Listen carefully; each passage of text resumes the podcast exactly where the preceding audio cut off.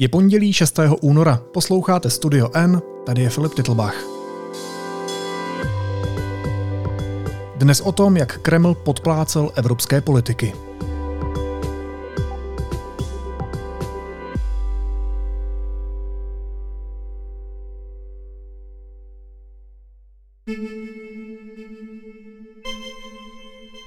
Bývalý český europoslanec za KSČM mohl za své vstřícné postoje k ruské politice dostávat zaplaceno, stejně jako řada dalších evropských politiků. Vyplývá to z uniklých e-mailů tajné pracovní skupiny řízené z ruského parlamentu, které získal a zanalizoval web investigace.cz. Kam až ruská lobby dosáhla? A co se jí v evropské politice reálně podařilo? V podcastu vítám šéf-redaktorku webu investigace.cz Pavlu Holcovou. Pavlo, vítej, ahoj. Díky za pozvání.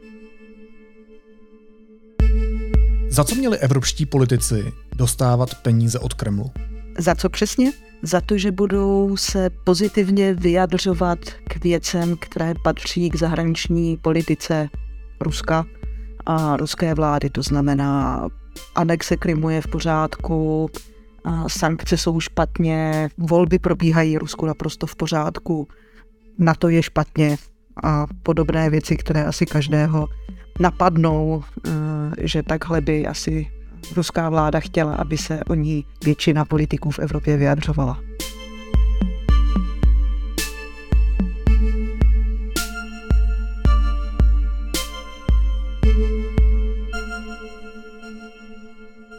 Krym nebyl anektován ještě jednou. Já vám to tady vysvětluju v po desáté.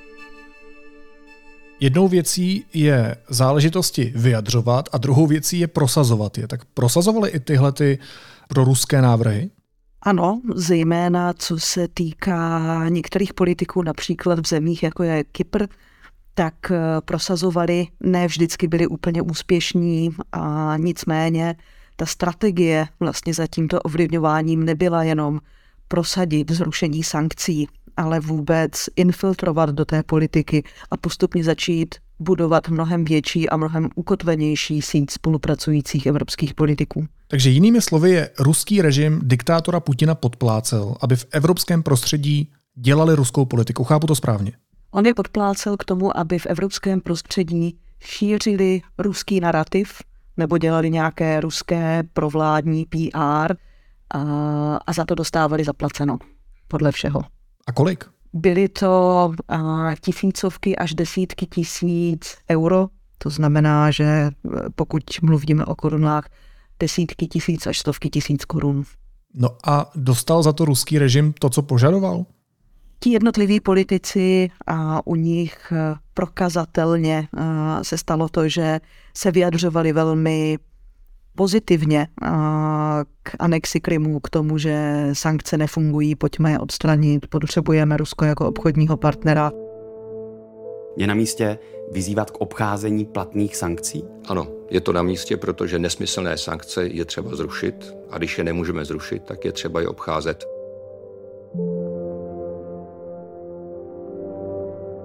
Takže de facto plnili to, co bylo popsáno v těch uniklých e-mailech Nicméně myslím si, že, že ruská vláda nebo tahle pracovní skupina, která byla velmi úzce spojena s Dumou, to znamená s nějakým ruským parlamentem, že nedostala úplně to, co chtěla, protože ten odpor vůči okupace Ukrajiny nebo válce na Ukrajině byl minulý rok a, a vlastně i po anexi Krymu v Evropě dost velký a dost silný. Tím pádem si myslím, že mířili ještě výš, ale tam se zatím nedostali. Ještě než se, Pavlo, dostaneme k té pracovní skupině, jak jsi říkala, tak eh, pojďme si možná říct konkrétní jména, eh, kterých politiků se to týká. Kdo se stal tedy, já bych se asi nebál říct, loutkou ruského režimu za ruské rubly. Eh, jsou tam nějaká velká evropská jména? Já tady ještě musím udělat takové jako prohlášení.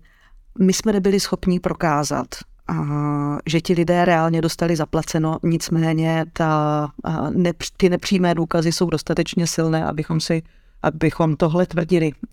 My nemáme bankovní převody, máme tyto e-maily, máme rozpočty, které na tyto lidi měly být utracené, nicméně politici, které jsme s tímto dotazem oslovili, jestli dostali zaplaceno za to, aby například kritizovali sankce, všichni to popřeli.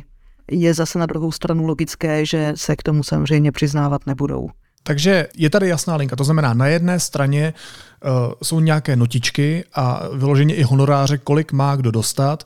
A z ruské strany, to znamená, jsou i uniklé e-maily, které potvrzují, že ruská strana tohle chtěla. Na druhé straně máme některé evropské politiky, kteří uh, činili různé věci v souladu s tím, co chce ruský režim, ale chybí tam to jasné spojení ve formě bankovního přepisu jedné částky z jednoho účtu uh, na účet druhý. Chápu to správně.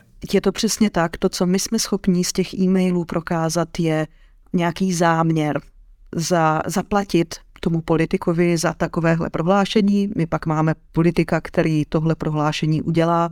Nicméně nemáme přístup na bankovní účty těchto politiků, abychom mohli říct ano, tohle je ten jako uh, naprosto zásadní důkaz, který to prokazuje, že ty peníze přijal. A i přesto můžeme jmenovat konkrétní politiky? Jsou tam opravdu nějaká velká jméno té evropské politiky? Můžeme. A je tam například uh, kyperský politik Kyprianu, který je šéfem strany. Je tam relativně zajímavá kombinace jak levicových, tak uh, ultrapravicových politiků, například z Německa. Máme tam italského politika Valde Gambériho eh, a máme tam i českého politika Jaromíra Kohlíčka. Eh, k panu Kohlíčkovi se ještě dostaneme, ale teď by mě zajímalo, um, protože ty jsi říkala, že to byla určitá pracovní skupina, takže asi to nebude teda oficiálně přímo státní duma, která by chtěla ty evropské politiky oficiálně požádat o nějakou pomoc, ale předpokládám tady nějaká lobistická organizace. Je to, tato skupina se jmenuje Mezinárodní agentura pro současnou politiku. A, a tím hlavním hybatelem těchto akcí byl Sargis Mirzachanian, který je asistent, který vlastně pracuje v Dumě, nikoliv jako poslanec, ale jako nějaký člověk, který tam zařizuje spoustu věcí. A proč si myslíme, že, že a vlastně ta skupina byla mnohem důležitější, než by se mohlo zdát e, z pozice tady toho Sargize Mirzachaniana, je, že a velká část těch e-mailu byla vyměněná s asistentem Vladimira Surkova, který je takovým jako klíčovým poradcem Vladimira Putina. Tohle by dávalo smysl, protože uh, Rusko činí tyhle ty kroky většinou přes různé obskurní spolky, různé podorganizace a tak dál. Byla tahle organizace lobistická nějakým způsobem utajovaná, aby zakryla to, co chtěla udělat uh, tady v evropských zemích? Ano, o téhle skupině se dlouho nevědělo.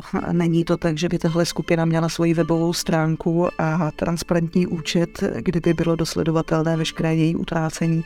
Byla utajovaná, byla součástí nějaké politiky, která neměla být úplně jako na první dobrou viditelná. A dodala bych ještě jednu věc, jestli můžu, a to, že vlastně když my jsme přišli tady s tímhle a nějakým odhalením spolu s našimi a kolegy z dalších investigativních center v Evropě, tak vlastně jedna z těch častých odpovědí byla, no tak to asi není úplně překvapivý, teď jsme to jako všichni věděli.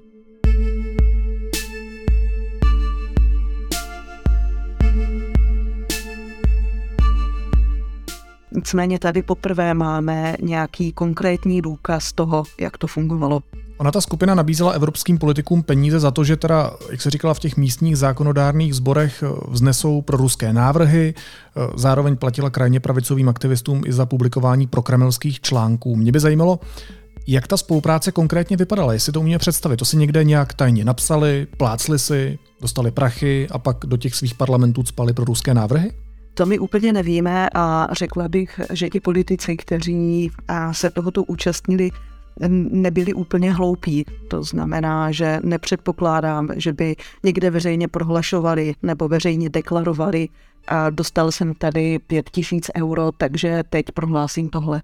A my nevíme, jak přesně tady tahle koordinace probíhala, nicméně co víme je, že politici, kteří jsou zmiňovaní v těchto e-mailech, kteří se často objevují i v souvislosti s nějakými platbami, byli zváni opakovaně na nějakou konferenci v Jaltě, na, na Krym do Jalty, které se účastnili a mimo jiné ty honoráře byly například za jejich příspěvky na této konferenci.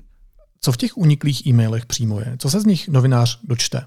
Novinář se v nich dočte vlastně nějaké základní nástroje, které lidé, kteří pracovali v této agentuře, vnímali jako že se budou hodit pro to, aby ten prokremelský nebo proruský narrativ šířili v Evropě. Je to třeba organizace protestů proti NATO a platby organizátorům těchto protestů. Jsou to texty nejenom, a které vydávali krajně pravicoví němečtí politici, ale vůbec i některá další média po celé Evropě, které velmi často můžeme označit za nějaká konspirační média. A jsou to například eh, platby za to, že se politici účastnili takových jako falešných eh, pozorovatelských misí volebních v Rusku nebo právě na Krymu. A, a je to samozřejmě pořádání tady těch konferencí, kde pravděpodobně docházelo k nějaké koordinaci a k nějakému uh, domlouvání se toho, co ti politici mají říkat a jak to říkat. Ty jsi řekla jednu velmi zajímavou věc a to, že celý tenhle příběh má i českou stopu, protože v těch uniklých e-mailech se objevuje jméno teď už bývalého českého komunistického europoslance Jaromíra Kohlíčka, který v roce 2020 zemřel. Jakým způsobem Kohlíček spolupracoval s Kremlem? On je jeden z těch lidí, jehož jméno a se v těch uniklých e-mailech eh, několikrát opakovalo a dokonce v jednom tom e-mailu je u jeho jména rozpočet, který když ho přepočítáme na koruny, tak je to nějakých 2,5 milionu korun a nevíme, jestli co přesně měly být tyhle platby, není to tam úplně vysvětlené, nicméně je tam jedna platba, která má být 5000 euro právě za to, že přednese svůj příspěvek eh, právě na té jaltské konferenci.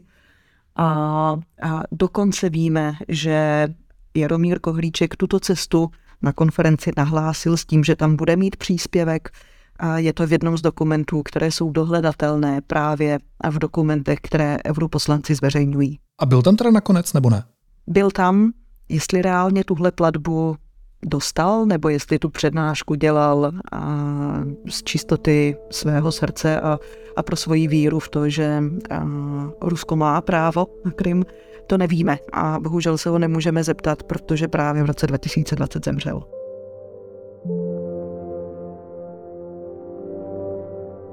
Je v pořádku, když probíhá referendum za účasti vojáků, neoznačených vojáků cizí mocnosti?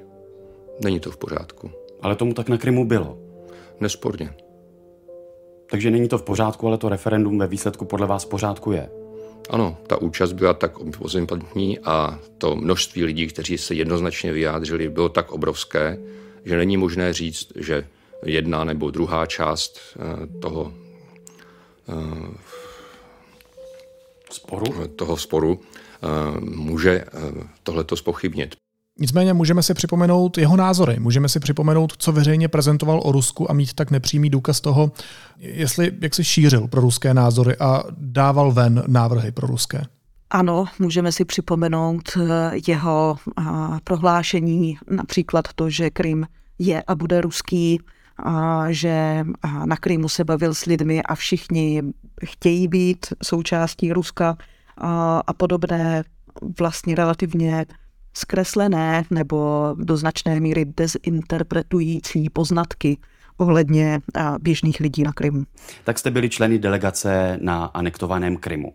Ne, a... na anektovaném. My jsme byli na eh, strukturální jednotce eh, Ruské federace, která byla řádně přijata po řádném referendu do Ruské federace. Počkejte, tvrdíte něco trochu jiného, než, nebo něco úplně jiného, než tvrdí oficiální česká zahraniční politika. Jestliže něco oficiální česká politika tvrdí, tak to nemusí být stoprocentně pravda. Čili když ministerstvo zahraničních věcí 16.3., čili čtyři roky po anexi Krymu napsalo eh, status, a teď cituji, před čtyřmi lety Rusko anektovalo Krym. Česká republika tento akt považuje za porušení mezinárodního práva, plně podporujeme Ukrajinu, náš postoj zůstává neměný. Konec citace. Tak vy tuto pozici spochybňujete. Ano. A vyjadřujete se v rozporu s oficiální českou zahraniční politikou. Ano jako europoslanec zvolený za KSČM. Ano, nejsem ovce. Jak jste správně řekl. Já jsem nic takového neřekl. Bylo to v podtextu. Je tohle finální seznam? A nebo je možné, že jsou v tom zainteresovaní i další čeští politici? My máme zatím jenom výsek těchto e-mailů. My nemáme kompletní komunikaci všech pracovních skupin, které v Kremlu působí a které mají prosazovat tady tuhle prokremelskou politiku nebo narrativ. A to znamená, že ještě se můžeme dočkat toho, že těch českých politiků bude mnohem víc. A ty peníze, které měly proudit z Ruska, tak uh, víme, odkud konkrétně proudily, jestli to byly vyloženě opravdu jako státní peníze, peníze Kremlu nebo peníze různých organizací.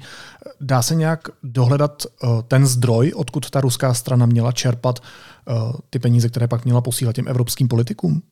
My právě nemáme ty bankovní převody. Tohle je přesně to, k čemu bychom bankovní převody potřebovali. To, co my máme, je e-mail. To znamená, představ si, že máš organizátora, který má nápad, že by bylo fajn, aby parlament na Kypru odhlasoval, že sankce jsou ubohost a jsou proti ekonomice a že by bylo potřeba zrušit ruské sankce napíše tohle jako projekt do e-mailu, přidá k tomu nějaký rozpočet, znamená to, že by to chtělo jako zaplatit tomuto politikovi, tomuto politikovi, šéfovi strany, která drží většinu v parlamentu, s tím, že tam bude slíbená odměna, že pokud jako tohle opravdu odhlasují, dostanou, dejme tomu, další 2 miliony korun. Samozřejmě všechno to bylo v eurech. A tento e-mail je odeslán nějakému dalšímu člověku, který je takový ten zákulisní hybatel buď v Dumě, nebo je to asistent, poradce Vladimíra Putina. A, a ten říká, to je výborný projekt, jako to se mně moc líbí, pojďme do toho. A pak máme kyperský parlament, který tohle veřejně prohlásí, že prostě jako postaví se vlastně proti zbytku toho, co, co dohodla Evropská unie a na Kypru řeknou, že sankce jsou špatně a že jako oni by se tím řídit nechtěli. Ale samotné platby, abychom byli schopni dostopovat, uh, že tajný rozpočet parlamentu Ruska má speciální kapitolu, ze které šly tyto platby, to bohužel nemáme. Jak na to dneska reagují ti politici, kteří byli odhalení v těch e-mailech, když jsou s tímhle zjištěním konfrontováni? A těch, co jsme se byli schopni zeptat a oslovili jsme všechny, jejichž jména jsme našli v těchto e-mailech, tak vlastně popřeli, že by nějakou platbu dostali. Přiznali, že si nechali zaplatit cestu na Jaltu, přiznali, že jeli třeba na nějaké setkání a do Moskvy. Přiznali například i to, že byli a že fungovali jako pozorovatelé voleb s tím, že tady tahle agentura jim všechno platila a jim na to nepřišlo nic podezřelého nebo nic divného. Nicméně popírají, že by dostali platby za to, aby se vyjadřovali nebo aby lobovali v rámci Evropského parlamentu například mm, za věci, které po nich chtěli. A dá se takováhle věc vůbec nějak vyšetřit, po případě dostat tyhle lidi před soud, před nezávislý soud? Hm, pokud tyto platby dostávali v hotovosti, tak velmi těžko.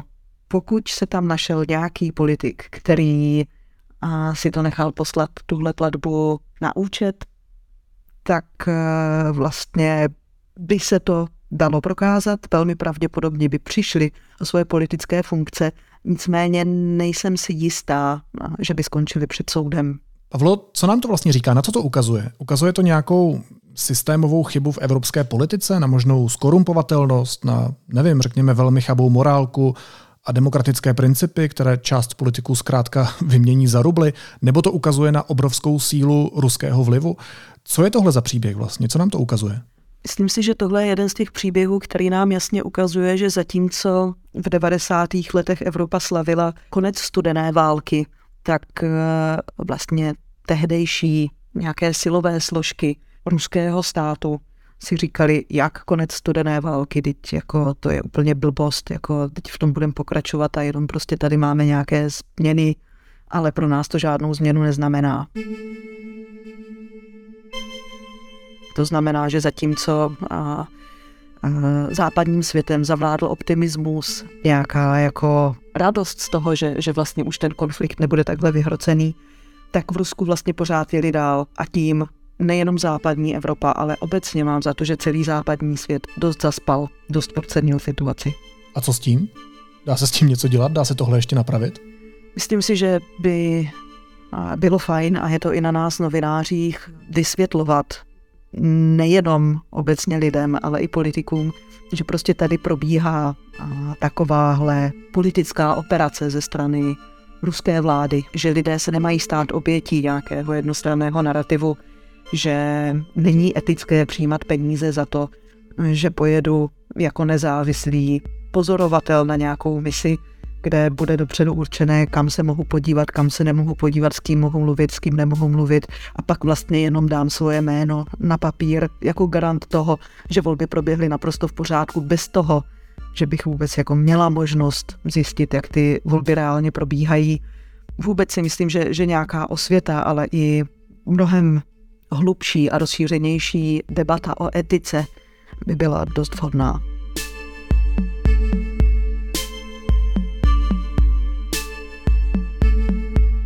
Mně tenhle princip vlastně v Let's připomíná i Čínskou lidovou republiku, která využívá podobný princip eh, rozšiřování svého vlivu, když například platí různé zájezdy do Číny českým vědcům, eh, českým různým zákonodárcům a, a úředníkům a tak dále. Nicméně, když se bavíme o Rusku, tak my se vlastně bavíme o příběhu, kdy Uniklé e-maily dokládají, jasně dokládají, jak ruský pracovník aparátu státní dumy vybudoval síť analytiků, novinářů, dalších osob, které mu pomáhali jak si prosazovat zájmy Kremlu v zahraničí, zejména tedy co se týká odstranění sankcí nebo anexe Krymu. Ale mě by zajímalo, jestli prosazují své zájmy takovouhle utajovanou lobistickou cestou i jiné státy, respektive jiné mocnosti, než je Rusko. Ano, jsem si tím jistá a, a nemusíme mluvit jenom o, o těch jako běžných podezřelých, jako je například Čína nebo Spojené státy. Myslím si, že takové skupiny lobistické má například i Francie, zejména co se třeba hlasuje o, o dotacích pro vinaře nebo tak. Jenom si myslím, že, že to Rusko i s tím, jak vlastně je ve válce, a není ve válce jenom s Ukrajinou, ale potažmo velkou částí Evropy, nejenom svými prohlášeními, ale i tím, jak eh, vlastně dává nevoli eh, k vyzbrojování Ukrajiny, dává nevoli nebo vyjadřuje nevoli k tomu, že na to se má rozšiřovat, že tam to může být v současné době daleko nebezpečnější. Ano, tak tady možná jenom připomeňme, že Ruská federace i Českou republiku označuje za vyloženě nepřátelský stát. Ale ještě k té samotné novinářské práci, tak um, mě by zajímalo, a to mi asi neřekneš, jak jste se k těm e-mailům dostali, ale můžeš aspoň částečně nastínit, jak v takovéhle věci uh, vlastně novináři postupují, když se jim podaří získat takovéhle materiály? A tyto e-maily nám byly uniknuty. A samozřejmě ta první věc, kterou my jako novináři vždycky musíme udělat, je ověřit maximum toho, co se píše. Abychom věděli, že jsme se nestali součástí nějakého jiného projektu, nějaké jiné lobistické skupiny, která tyto maily vytvořila, protože chce ten narrativ nějak jako změnit nebo tak. A nicméně tady šlo opravdu o, o hodně e-mailů, vytvoření vlastně takhle spletité sítě e-mailů, které navzájem na sebe odkazují a tak podobně, by bylo dost eh, vlastně dost komplikované. Tím, že jsme mluvili s dalšími lidmi, kteří potvrdili tuto autenticitu těch e-mailů a tím pádem pak jsme se teprve rozhodli, že opravdu eh, s těmito daty, s těmito e-maily a dokumenty budeme pracovat a budeme se snažit prokázat maximum toho a zveřejnit maximum toho, co to vlastně může znamenat pro Evropskou unii a Evropu obecně. Pavlo, ještě možná poslední otázka. Může Rusko hrát tuhle korupční hru v pozadí událostí i teď, když vede uh, tu krutou válku na Ukrajině? Děje se to i teďka? Samozřejmě. Naopak si myslím, že uh, ta válka tady tahle jako vlastně studená, která není vidět, která se neodehrává přímo na tom bitevním poli, je mnohem intenzivnější a, a myslím si, nebo jsem přesvědčená o tom, že tady tyhle věci, co nejsou přímo, co se neodehrávají přímo na, na, na bojové linii a neúčastní se jich vojáci, ale vlastně jsou to běžné nástroje války, že budou v tom prostoru celé Evropské unie, a, ale i na Ukrajině mnohem a mnohem přítomnější říká šéf redaktorka serveru investigace.cz Pavla Holcová. Pavlo, moc ti děkuju, měj se hezky, přeju hodně síly do dalšího pátrání a ahoj. Díky za pozvání.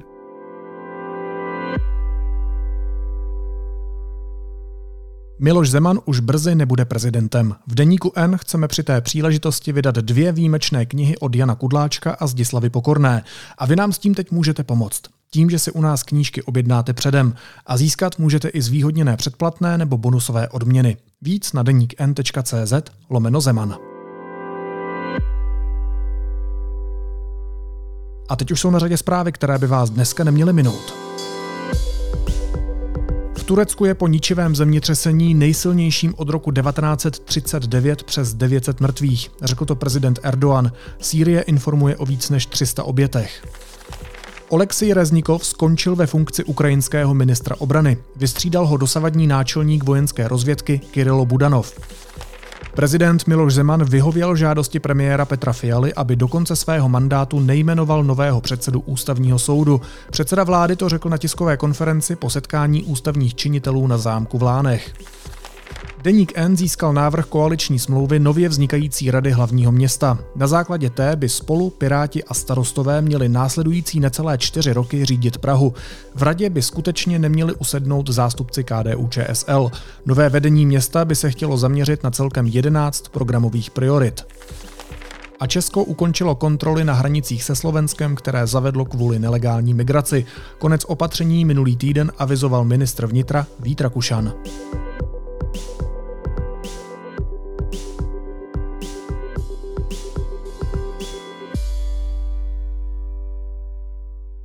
A na závěr ještě jízlivá poznámka. Amerika sestřelila obří výzvědný balon čínské komunistické vlády, který kroužil nad spojenými státy. Tyhle dramatické přehnané reakce. Jak kdyby vám nikdy neulítnul narozeninový balónek.